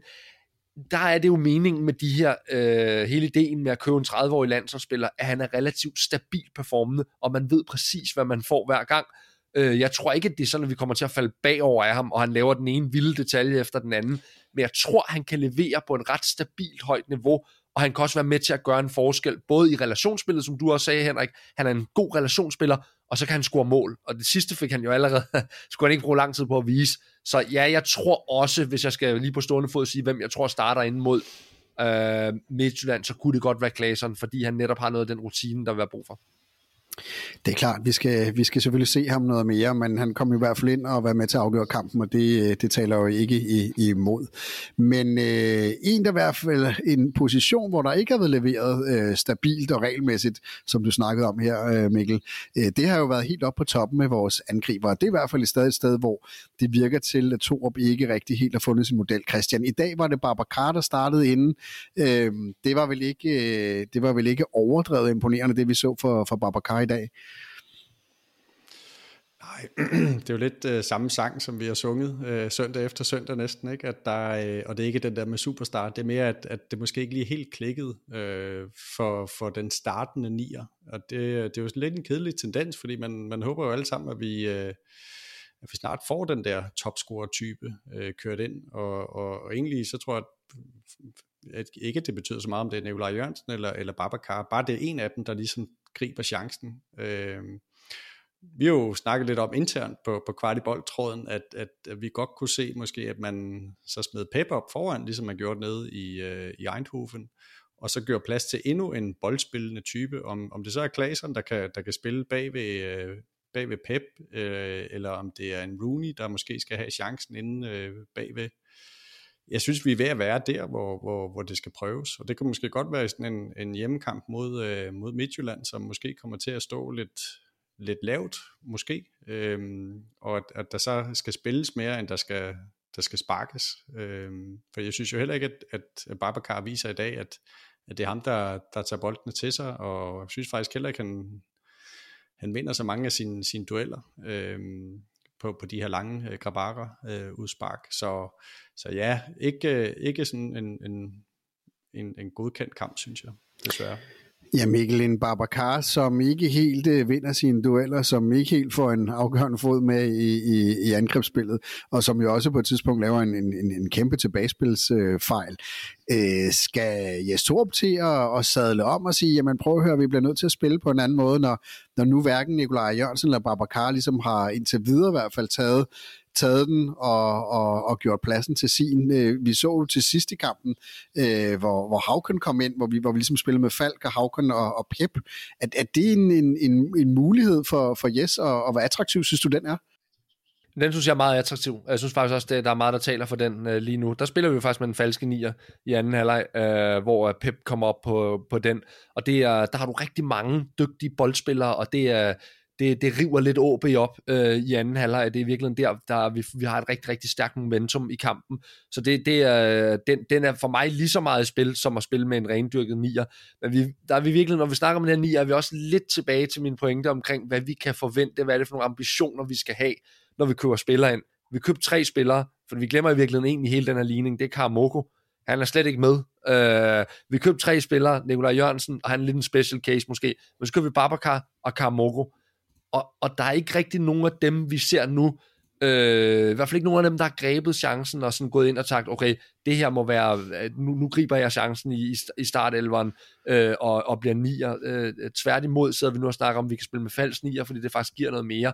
Så, så vi er en lille smule også tilbage til der med, hvad er det for nogle spillere, vi skal bringe ind, og nu siger jeg ikke, at jeg har opgivet Babacar eller Karamoko, men der er i hvert fald ikke nogen af dem, der er gået ind direkte som, øh, som indkøb og har taget pladsen i startelveren. Men øh, uanset om vi har fået ny topscorer, eller vi ikke har fået ny topscorer, så uh, trak uh, øh, FC København så sejrigt ud af kampen mod AB. Vi fik uh, tre ekstremt værdifulde point på, på en svær udbane i den første af 10 kampe i mesterskabskampen. Lige præcis, hvor det efterlader FCK i gulddysten og guldkampen, eller kampen om guldet, det skal vi vende en lille smule senere i den her udsendelse. Vi får blandt andet besøg af Guldekspressen, og vi skal selvfølgelig også selv prøve at lave øh, perspektivanalysen på, sige, hvor står vi egentlig henne lige nu. Øh, men inden da, der skal vi lige til et fast indslag, som vi har fået, efter vi har fået vores nye samarbejdspartner 3. For sammen med 3, der laver vi øh, en gang om ugen et opslag på vores sociale kanaler, øh, på vores Facebook-side og på vores øh, Twitter-profil, hvor vi stiller nogle spørgsmål til, øh, til vigtige personer i FCK-historien. Og i den her forgangne uge, der stillede vi spørgsmålet, hvem er den bedste målmand i FCK igennem øh, FCK-historien? Og der er kommet ekstremt mange øh, svar. Øh, der er kommet en rigtig, rigtig stor debat øh, på, på de sociale kanaler, øh, og jeg kan selvfølgelig ikke nå at komme igennem det hele, fordi der, der, der er over 100 mennesker, der ligesom har blandet sig i debatten her. Men jeg har taget nogle, øh, nogle enkelte ud, og så kan vi måske øh, her i, i studiet prøve lidt senere øh, hvad hedder det, at definere, hvad er det egentlig en, en top 3, hvis vi ud over øh, bedste målmænd i FCK's historie. Men lad os lige prøve at dykke ned i, øh, i debatten. Simon Bering Popusek øh, skriver øh, på vores Facebook-side, Jesper Christiansen er efter min mening den, der umiddelbart dukker op. Virkelig en god keeper, god mentalitet, teknisk stærk, men jeg synes også, at Antoniemi, Rune Pedersen og Thomas Myhre fortjener at blive nævnt. Anti, som gjorde alt, hvad han kunne i en svær tid for klubben, Rune, som måske var for ung, men virkelig talentfuld, og Myhre, som bare var en sikker sidste skanse, og som sikrede os det andet mesterskab, som betød uendelig meget for klubben. Forza for helvede. Oliver Hummelgaard skriver 100% Jesper C. God med fødderne, dominerende i feltet, verbal og vanvittig på stregen. Christian Majgaard Ockholm øh, skriver også inde på vores Facebook-væg, Antiniemi er min klare favorit. Han var alt for god for den danske liga, hvilket karrieren også viste efterfølgende. Thomas Myhre var også en kæmpe overscoring af klubben, og Johan, øh, Johan Villand og Jesper Christiansen på deres højeste var også outstanding. Til sidst vil jeg lige tage den her ud. Det er Jonas Voidemann Bæk, der skriver på vores øh, Twitter-profil. Jeg er egentlig ikke så meget i tvivl om, at det er Villand, men øh, han stod også under vores indtil videre absolute storhedstid. Så øh, der er i hvert fald nogle spillere, der går igen, øh, og nu har jeg ikke lavet sådan en, øh, Henrik, og det er sikkert til din store skuffelse, men jeg har ikke lavet sådan en statistisk beregning på, øh, hvem der er blevet nævnt øh, allerflest gange. Men jeg tror, hvis man bare lige kigger på det med, med lægmandsøjne, som øh, vi journalister jo gør en gang imellem, så øh, ser det ud til, at øh, det, den står ligesom mellem Johan Villand og Jesper Christiansen, hvis man skal måle på, på antallet af gange, de er blevet nævnt. Men øh, som sagt, der er jo rigtig mange andre øh, fremragende målmand igennem FC Københavns historie. Og Henrik, lad os, lad os prøve at starte med dig, fordi øh, hvis man spørger dig, hvem er, hvem er så øh, den største målmand i FCK's historie? Ja, det er jo, hvis jeg skal kigge bare sådan uden at kigge på data, jamen så, så, øh, så tænker jeg jo på sådan en som Wieland, ham kunne jeg enormt godt lide. Altså, jeg synes også, han havde mange øh, fremragende redninger, som jeg lige husker det i hvert fald øh, i min hukommelse. Men ham kunne jeg faktisk rigtig godt lide. Altså, der var noget sympati fra, fra min side til ham, som, jeg, som, som virkelig gjorde det.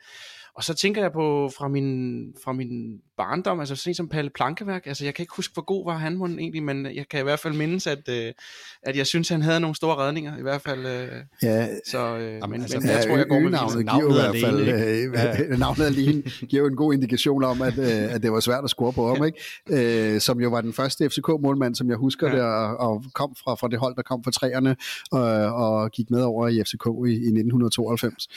Christian, øh, du var jo ikke så gammel i 1992, da, da Palle Plankeværk stod. Hvad, hvad tænker du øh, i diskussionen om den bedste FCK-målmand nogensinde? Jamen, altså jeg, for det første så elsker jeg jo de her, øh, sådan, hvor man får lov til at kigge lidt tilbage, ikke? fordi der kommer en masse minder øh, frem, også omkring øh, de målmænd, som måske ikke øh, gjorde det så godt, fordi det var som om, der var en periode, hvor, hvor vi havde nogle rigtig øh, knap så stærke målmænd, øh, men, men, men dem jeg tænker tilbage på, er selvfølgelig også øh, de to, som faktisk var der på samme tid, altså Jesper Christiansen og, og Wieland. Øh, altså kæmpe store øh, og, og dygtige målmænd, begge to. Og jeg var faktisk lige inde og, og, og nørde øh, lidt videre på det, og vi har jo sådan noget i en 5-6 år træk, hvor at FCK-målmanden vinder øh, det gyldne bur. Det er jo øh, vanvittigt øh, imponerende. Øh, og apropos 92, øh, så tror jeg også bare, altså når man er vokset op med Peter Smeichel og hele den øh, attitude og hele den aura, der var omkring ham, altså der kan jeg jo se mere af, af den der fandende voldskhed øh, hos øh, Jesper Christiansen, hvor, hvor, hvor Villand var, var klart mere sådan afdæmpet. Jeg kan også huske, at faktisk da, da jeg begyndte at tænke på, på, på den koring her, at altså Jesper Christiansen er en af de første målmænd, jeg kan huske, som jublede over redninger. Øh, og bare, bare den attitude og den der øh, vindervilje, øh, der var hos ham, øh, når han havde taget en eller anden øh, sindssygt svær, øh, svært skud. Altså han, han, det var ud med knyttet næve og råbte jo til tilskuerne og ja, altså, og, og den attitude kan jeg godt lide hos en, hos en målmand. Øh, så, så jeg vil nok pege på... på Vi havde jo i hvert fald øh, besøg af Jesper Christiansen øh, i, i efteråret, og øh, det, var jo helt tydeligt, at han jo stadig har en kæmpe stor øh, kærlighed til FC København, og FC København virkelig har betydet rigtig, rigtig meget for ham. Så, så, så den udstråling øh, og det, han kom med der, det er der ikke nogen, der har været i tvivl om, har været, været ægte. Øh, Øh, så han var ikke bare en købemålmand, som kom ind og stod rigtig godt. Øh, Mikkel, øh, over til dig. Øh, debatten om den bedste målmand i FC Københavns historie, den er jo sindssygt svær, og, og det, der er jo rigtig mange nuancer til det, og nu prøver vi at skære nogle af nuancerne væk og, og sige, hvem, hvem har egentlig været bedst i din optik? Jamen, der må jeg jo jeg, jeg hører jo også til dem, der er lidt en sokker for alle de øh, farverige målmænd, målmænd, vi havde tilbage i 90'erne. Øh, det er nok ikke dem, jeg vil kåre som den bedste, men der er, der er jo også Øh, vi, vi glemmer her Per Poulsen, øh, 42-årig målmand, der altså står i nogle ret vigtige øh, perioder i klubbens historie, og er med i øh, den første pokal øh, triumf i den kamp mod AB, tror jeg, hvor vi vinder 5-0 i, øh, i, øh, i finalen. Der er med, og, med en ret vigtig periode, hvor at, øh, vi jo kæmper om nedrykning og så videre. Det er, det er nogle spændende. Kaim Sasser er, også, øh, er jo også med som meget, meget ung målmand, der kommer frem i FC København. Så øh, der, man kunne lave en hel temaudsendelse om, øh, om sjove målmænd øh, i, øh, i 90'erne, men, øh, men øh, hvis vi ligesom bringer det op og tænker, hvem er de bedste, så, så ligger jeg nok også et sted mellem. Øh, jeg tror faktisk, jeg måske har en Jesper Christiansen en my foran. Det, jeg synes er, er værd at, at, at øh, bringe ind i diskussionen, det er, det, er ikke, det skal være målmændene, da de var på toppen.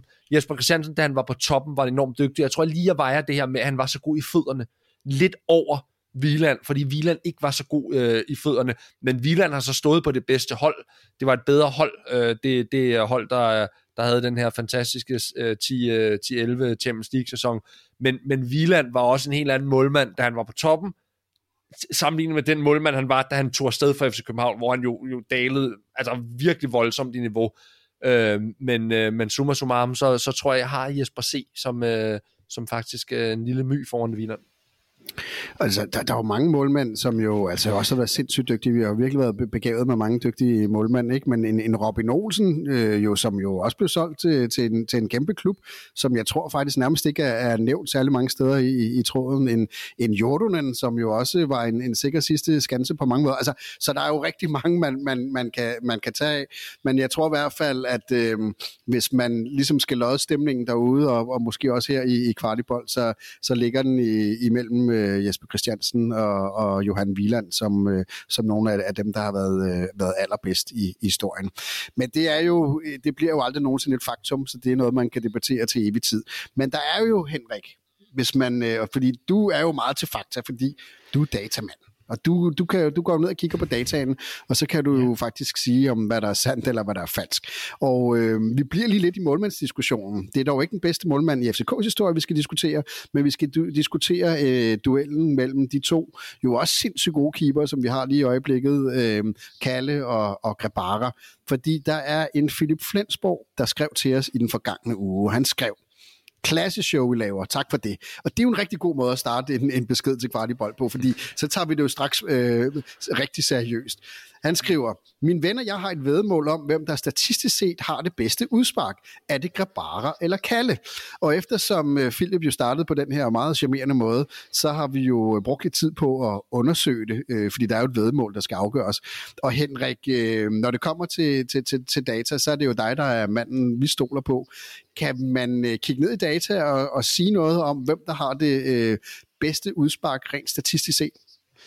Altså man kan sige, at øh, vi kan jo godt bare nøjes med at sige, hvem Hvilken øh, målmands udspark er det, der, øh, der har den højeste succesrate, altså rammer flest af sine medspillere? Og der er øh, Kalle øh, ligger på 68% af sin udspark, hvor øh, Grabara ligger på 65%. Så der er altså lige den her 3% forskel. Så alene hvis man kan afgøre øh, vedemålet mellem de to kammerater der på baggrund af det, jamen så, øh, så er det Kalle, der har den bedste. Men øh, ja, det data er måske ikke nødvendigvis øh, fyldskørende. Og nu siger du det ikke er fyldskørende, fordi jeg ved jo, at jeg kan huske fra tidligere, øh, også i vores nyhedsbrev, har du jo lavet en ret fyldskørende øh, analyse af, af, de, af de to, mål, to målmænd og, og de præstationer, de har. Er der noget, som vil være mere fyldskørende, altså i forhold til, jeg går ud fra, at det, de gerne vil undersøge, eller det, som deres vedmål går på, er jo, hvem er det egentlig, der er bedst til at, at sparke bolden i gang, så det, så man får noget ud af det fra FC Københavns side? Ja, altså det, hvor man kan sige, er jo, at øh, man kan sige, man kan jo, man kunne jo prøve at kigge på, hvis, hvis jeg havde det data til rådighed, så kunne man jo se på, hvor mange af de, øh, af de øh, målspark bliver, bliver faktisk øh, bliver bolden fastholdt i FCK's besiddelse. Det kunne man kigge på. Man kunne måske også kigge på, hvor mange øh, målspark ryger direkte ud over sidelinjen. Altså jeg kiggede blandt andet på øh, senest i øh, efter OB-kampen til øh, Viborg-optakten, der kiggede jeg faktisk alle øh, Grabares målspark ud, og der, øh, der var der 11 målspark i OB-kampen, og der er ingen af dem, der ender med en FCK boldbesiddelse. Der er to af udsparkene, der ryger ud sidelinjen, fire udspark, der kommer Okusun i duel og vinder, øh, og så er der fem udspark, hvor en FCK vinder, men altså taber anden bolden.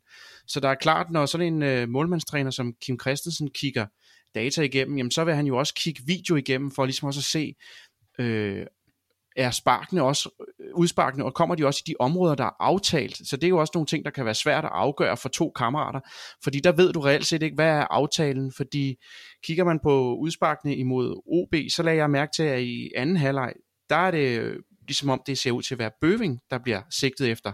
Og han er jo stærkt, øh, hvad skal man sige, underdom- eller domineret kraftigt af Okusun. Øh, så, så, så der er måske også lidt, lidt svært at, at simpelthen bare kunne bare ved at sidde og kigge på, på, øh, på udsparkene, der skal man måske have lidt viden. Så, så det er måske ikke helt øh, forkert bare at, at holde sig til at sige, jamen vi to vi kan afgøre vedmålet ved at sige, hvem er det egentlig, der rammer sin medspiller oftest. Ja, der er masser af nuancer i det. Vi håber, Philip Flensborg, at øh, dig og din ven øh, kan få afgjort jeres vedmål, og måske også er blevet en lille smule klogere på, på kvaliteten, af, af, når man kigger på, på, på, de, på statistikken bag øh, målmændene. Men Mikkel, hvis vi nu lige smider statistikken over bord og går tilbage i, i mavefornemmelsen eller i, øh, i, i, i hjerneaktiviteten. Du sagde tidligere i udsendelsen, at du er, du er rigtig imponeret over, over Grabara, og man kan jo i hvert fald sige, han har jo lavet clean sheet i, hvad er det nu, 9 eller 10 kampe, så noget gør han jo rigtigt.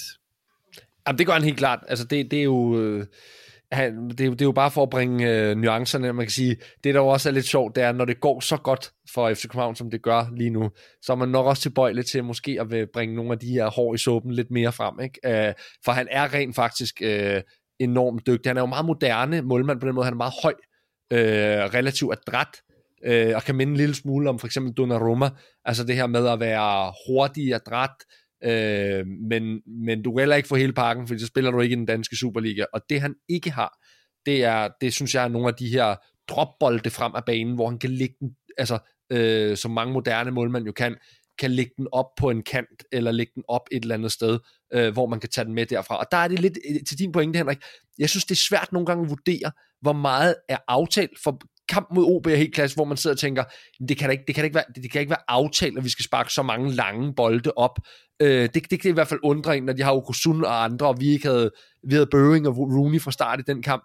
Øh, så, så, så der, hvor det er lidt svært, synes jeg, det er, hvor meget, altså, hvor meget er det Grabara, der træffer sin egen beslutning i et splitsekund, og hvor meget er rent faktisk aftalt. Man skulle jo tro, at det var relativt aftalt, hvad man gør fra målspark fra starten hvad er taktikken fra målspark? Og der synes jeg også, vi er tilbøjelige til at sparke for meget i forhold til, hvis man kigger på internationale standarder, hvor vi jo gerne vil måle os. Der, der er ikke så mange udspark, øh, som Grabara har øh, fra målspark. Så, så det er lidt svært at vurdere nogle gange, hvad, hvad er egentlig Grabara, der træffer sin egen beslutning, og hvad er, hvad er helt, øh, helt med overlæg. Øh, ja, jeg, jeg, hvis jeg må tilføje noget i dag også, fra kampen i dag, der lagde jeg også mærke til, at der, der var nogle udspark øh, fra Grabara, som jeg egentlig synes lå i nogle områder, der så ganske fine ud, men hvor, man, hvor jeg egentlig vurderer, at det er Babacar, der faktisk nærmest slet ikke søger ind i, i duellen og forsøger at, at, at komme frem til udsparket. Så der er det jo også lidt unfair, om, om, fordi Grabara faktisk lægger den måske fint område. Øh, Babacar står måske bare på, på hælene og, og, og, og, og lurepasser. Og Christian, øh, i, i løbet af efteråret var der jo en, øh, en fan-diskussion om øh, Gabara eller Kalle, og øh, vi har jo flere gange øh, haft op og vende her i udsendelsen, hvor vores konklusion har været, at det er egentlig en diskussion, som man ikke har haft i FC København, fordi Grabara blev købt som øh, klar førsteholdsmålmand, og det er det valg, som Jes Torp hele tiden har taget. Øhm, og så kom der jo det her, fordi Kalle er jo også sindssygt dygtig målmand, og jo en, en meget, meget sympatisk væsen. Øhm, og, og, og så fik han jo ligesom chancen mod PSV, hvor han jo desværre jo ikke havde verdens bedste kamp. Så hierarkiet er vel også, altså jeg tror, hierarkiet har været klart i FC København, så mit spørgsmål til dig, Christian, det er, hierarkiet blandt fans er vel også klart nu. Øh, der er ikke nogen tvivl, Grabara er, er, er, er første målmand i FC København. Jeg tror, vi alle sammen kunne se, hvor, hvor meget det betød øh, for Kalle. Øh, den øh, hjemmekamp mod PSV, han var jo i, i tårer efter kampen, og det gør jo ondt, fordi som du siger, han er jo et, et bundsolidt, øh, fantastisk, øh, rart menneske og imødekommende, og øh, fra dag et bare øh, på i FCK. Han blev jo heller ikke købt som første målmand øh, dengang det, det var jo egentlig sten øh, Michael Grydebust, som, som var foran i køen, fordi Kalle kom lidt sent fra, fra Frankrig dengang. Og så overhældede de ligesom hinanden, og så tror jeg også, at der er mange, der har glemt i sidste sæson, der blev uh, Kalle jo overhældet af Sten, og jeg tror også, det var derfor, at man sagde, prøv at der er ikke nogen af dem, som fra, fra klubbens side i hvert fald, der er gode nok øh, til at stå øh, som første målmand for FCK. Og derfor gik man jo også ud og hentede Grabara for de her 18-20 millioner kroner, øh, hvilket jo er rigtig, rigtig meget for en, for en keeper. Så, øh, så jeg tror egentlig, at som du siger, øh, hierarkiet er på plads for klubben side, og jeg tror måske også efter PSV-kampen, at, at vi alle sammen har sympati for Kalle, men at det måske også bliver udstillet, at der er en grund til, at, at Grabara står, øh, selvom det kan lyde øh, benhårdt, øh, så, så det er jo ikke ment sådan, men, men man kan sige, at han skulle have grebet chancen der, og, og, og gjorde måske øh, det modsatte, desværre for ham og for os. og det er jo i hvert fald svært, kan man sige, at komme ind fra bænken og slå nogen af, når man ja. øh, holder clean sheet øh, så mange gange i træk, som, øh, som FC København har gjort. Øh, om, om svaret er en god målmand, eller et godt forsvar, eller en kombination, øh, det er svært at sige. Men Mikkel, vi skal jo til det her, vi skal til guldduellen, vi bliver nødt til at snakke om, hvor står FC København øh, i mesterskabsspillet. Og vi gik jo ind med 6 points forspring ned til FC Midtjylland, 8 points forspring ned til Brøndby på tredjepladsen.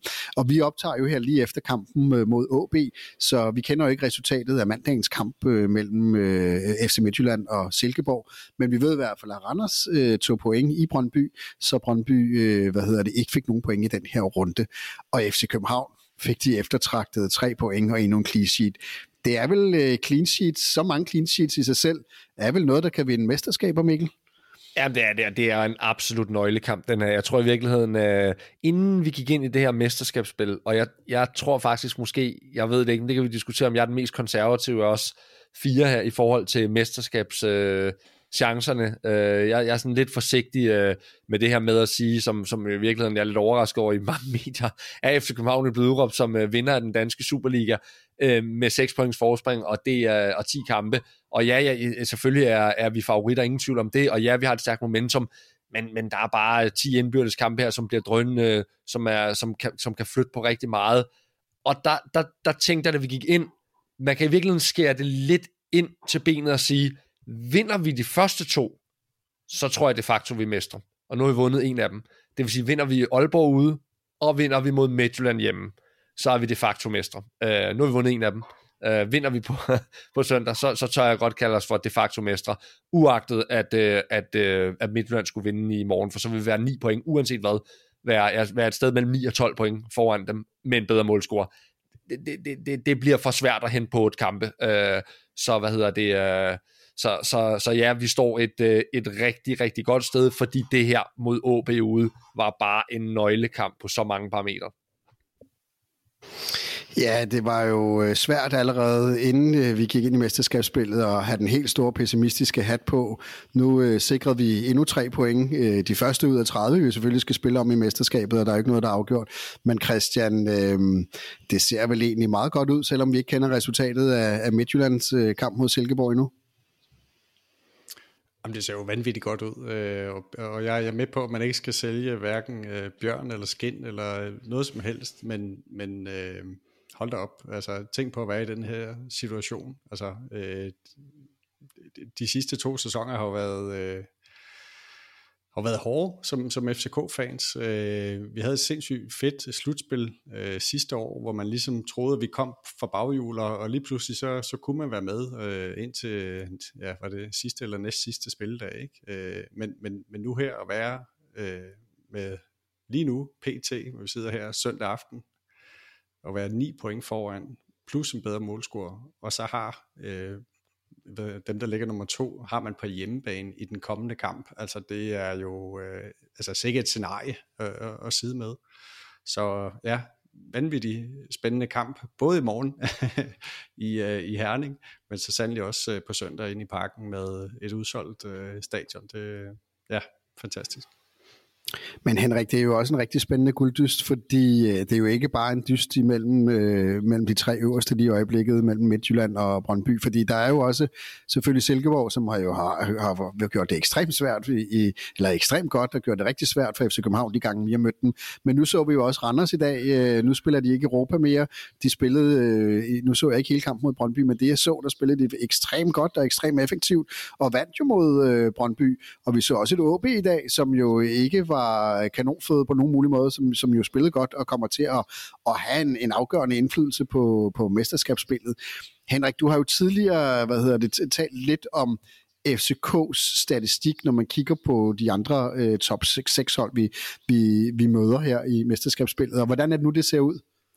Jamen før øh, mesterskabsspillet, der, øh, der hed pointsnittet, øh, der, havde, der havde FCK lavet 18 point i de, øh, i de 10 kampe mod de andre øh, top 6 hold, så det var et snit på 1,8, og nu har man så lavet 21 point i, i, i 11 kampe mod de her øh, top 6 hold, hvor at øh, Midtjylland, som, som, som lavede 18, også lavede 18 point i 10 kampe, og så øh, Brøndby, der, øh, der lavede... Øh, der har lavet, nu har lavet 20 point i 11 kampe, altså også 1,8. Så det ligger jo rimelig tæt, det der pointsnit.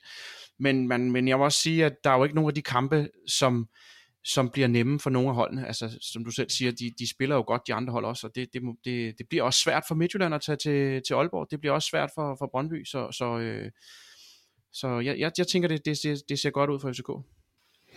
Ja, jeg tror, at, at øh, alle FC København-fans i hvert fald øh, går glade på arbejde øh, mandag morgen, øh, og hvis man møder kollegaer øh, af andre fodboldobservanter, så har vi, har vi i hvert fald overhånden. Men det er klart, at vi skal ikke sælge noget, øh, før alt er, er skudt, og hvad man ellers nu, nu siger. Øh, vi skal også have en øh, vurdering fra øh, Gullekspressen om, øh, hvordan øh, vores chancer ser ud, og den kommer her. Så er det tid til en ny opdatering her fra Gullekspressen. Hej, hej. Dem, der hørte med sidste gang, øh, hørte måske, at vi var i Tirana, hvor vi bookede locations til noget øh, fest, vi skulle holde her i maj. Øh, nu er vi igen i Tirana, fordi ja, vi skal lige have afbestilt noget, vi fik øh, bestilt sidst. Og det har så vist sig at være en lille smule sværere end, øh, end forventet, fordi nu kan de lige pludselig ikke et ord engelsk, men øh, vi Ej, arbejder i hvert fald på det. Vi må konstatere, at engelskkundskaberne hernede er, er pludselig droppet, ja, faktisk. de var meget bedre i december. Det, ja, da vi bestilte, da, da, bestilte der, der, der, der, der, faktisk, nu er det helt lort. Men, men sådan er det. Ja. Men Mikkel, øh, skal vi lige tage en hurtig status? Skal vi starte med Champions, øh, ikke Champions League, det gider vi ikke. Øh, Conference League, ja, Europamesterskaberne for klubhold? Europamesterskaberne for klubhold, som vi kaldte det, jamen det kan vi godt. Øh, det har været noget råd jo. Det startede med det hele det her øh, UEFA Mafia stunt, hvor de jo simpelthen øh, hacker TMS-systemet. Øh, det er klart, man er nervøs for, hvad vi kan gøre i turneringen, og det er ikke godt for Conference Leagues første år, at FC København vinder det. Øh, det ser ikke godt ud for prestigen, så derfor øh, hacker TMS-systemet. Altså det er sabotage øh, Ja, lige præcis, så vi ikke kan, kan skrive Babacar ind. Øh, derudover, så kan man sige, øh, vi vælger så simpelthen at spare 6-7 mand. Øh, igen også, for at sige, jamen altså, øh, vi kan godt gå den her hjem. Det er en for mange måske, øh, og, og, og det koster så. Øh, men, men sådan er det. Vi må også erkende, selvom vi er Guldekspressen, så er der øh, visse faldgrupper ved den øh, taktik, vi lægger for dagen, ved at være så gode, som vi er, og også være klar over det. Og det er så det, vi ser med Conference League. Øh, så, så det er en lille streg i regningen, øh, men så kan man sige, så er der en turnering mere, vi kan vinde næste ja, år. Simpelthen. Og jeg har det måske også sådan, at øh, når man først har været i en europæisk kvartfinale, så er det sådan lidt mere, ja ja. Ja. Altså det, det øh, faktisk er det DM, der er målet. Ja, det, det og det har jo været hele tiden. Ja, det bliver ja, vi også nødt til at anerkende. Det, andet, det, det, det kunne være meget sjovt, men uh, altså, når vi bliver udsat for den sabotage fra UEFA mere mafia, ja. og, og tingene er, som de er, så må vi også bare sige, Ja, vi må også sige, vi vælger jo, så vi vælger det exit på grund af sabotagen af TMS-systemet. Ja. Vi simpelthen siger, det vil vi ikke deltage i. Nej. Uh, så derfor vælger vi at sige tak for den her Og det gang. gjorde vi på en måde, hvor de ikke var i tvivl om, at det mente vi. Ja, lige præcis. Så, det er der faktisk ingen grund til at bruge meget mere tid på, Nej, synes jeg. det synes jeg faktisk ikke. Uh, målet for sæsonen, det er jo uh, Danmarksmesterskabet, og den ja. ser jo det ser jo godt ud. Ja, hvordan ser det egentlig ud, André? Jamen, det ser jo sådan ud, at øh, vi gav dem jo lige en chance øh, den første del af sæsonen, siger I ja. kan da lige få et forspring. Og så er det, ja, efter nytår, der, øh, der træder vi på speederen, trykker, trækker i hornet og siger, nu ja. stikker vi af. Vi må også og... erkende, at modstanden har været for dårlig. det har ikke været imponerende. Altså, vi har jo ikke engang spillet godt i VM alligevel. Vi har ikke lukket nogen mål ind, så må også bare Nej, sige... det er jo så målet for, for resten af sæsonen. Vi skal ikke lukke nogen mål ind, og så skal vi selvfølgelig ja. bare afgøre det så hurtigt Plus som næste muligt. år faktisk også. Ja. Lukker ingen mål ind. Altså 2022, 23 og 24 lukker vi 0 mål ind i Superligaen. Det går ja. ud fra, men det... Det er ikke urealistisk. Det er ikke I hvert fald ikke, hvis vi beholder Vavro. Nej, det er klart. Det, det, det Han er nøglen. Han er nøglen. Så det gælder vel om at få det afgjort så hurtigt som muligt, ja. og spille de nye mand ind. Der er nogen, der stopper til sommer, så vi kan jo lige så godt spille de nye ind her i de sidste ligegyldige 8-9 kampe, eller hvor meget det bliver. Ja, det er bare kørt hjem herfra ja. jo. Ja. Øh, så skal vi også lige, vi, lige hurtigt, vi har simpelthen valgt også at boykotte straffesparkene i Superligaen i, i 2022. Vi har ikke brug for øh, dem. Nej, for vi vinder her ikke længere, så vi har ikke nogen grund til at, ligesom at, at statspatte ja, nej, øh, for, for Jonas. Ja, han har ligesom valgt, han skal videre, ja. så vi har valgt at sige, så skal vi ikke bruge nogen straffespark. Jeg skal vi bruge dem til. Øh, så, så ja, det, det giver god mening. Så det, det lugter jo af et stensikkert mesterskab, eller det er Ja, det gør og det har det jo, og det har det jo været ja. hele tiden.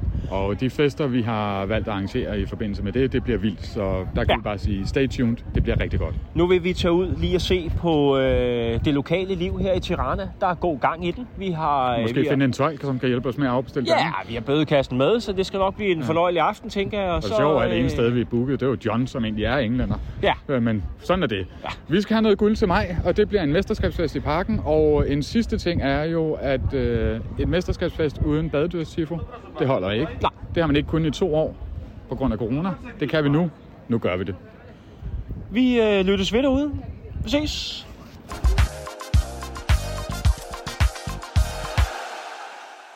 Ja, det var Guldekspressen, som øh, har lavet en, en analyse af, hvordan det, det ser ud. Med det, I hvert fald så kan vi jo konstatere, at øh, med Henrik Tustrup og Christian Lindrup øh, og Mikkel Larsen i, i studiet har været en øh, fornøjelse at, at høre jer øh, analysere og gøre os en lille smule klogere på FC København. Så tusind tak for det. Og øh, så vil jeg ellers bare sige tak til Tre, som er samarbejdspartner på den her udsendelse. Øh, Tre gør det muligt for os at lave masser af dejlige indhold om FC København, så husk at støtte dem, der støtter os, når du skal vælge teleselskab næste gang. Tusind tak for den her gang, og husk, at der er optagt, kvart i optagt, og det udkommer på onsdag.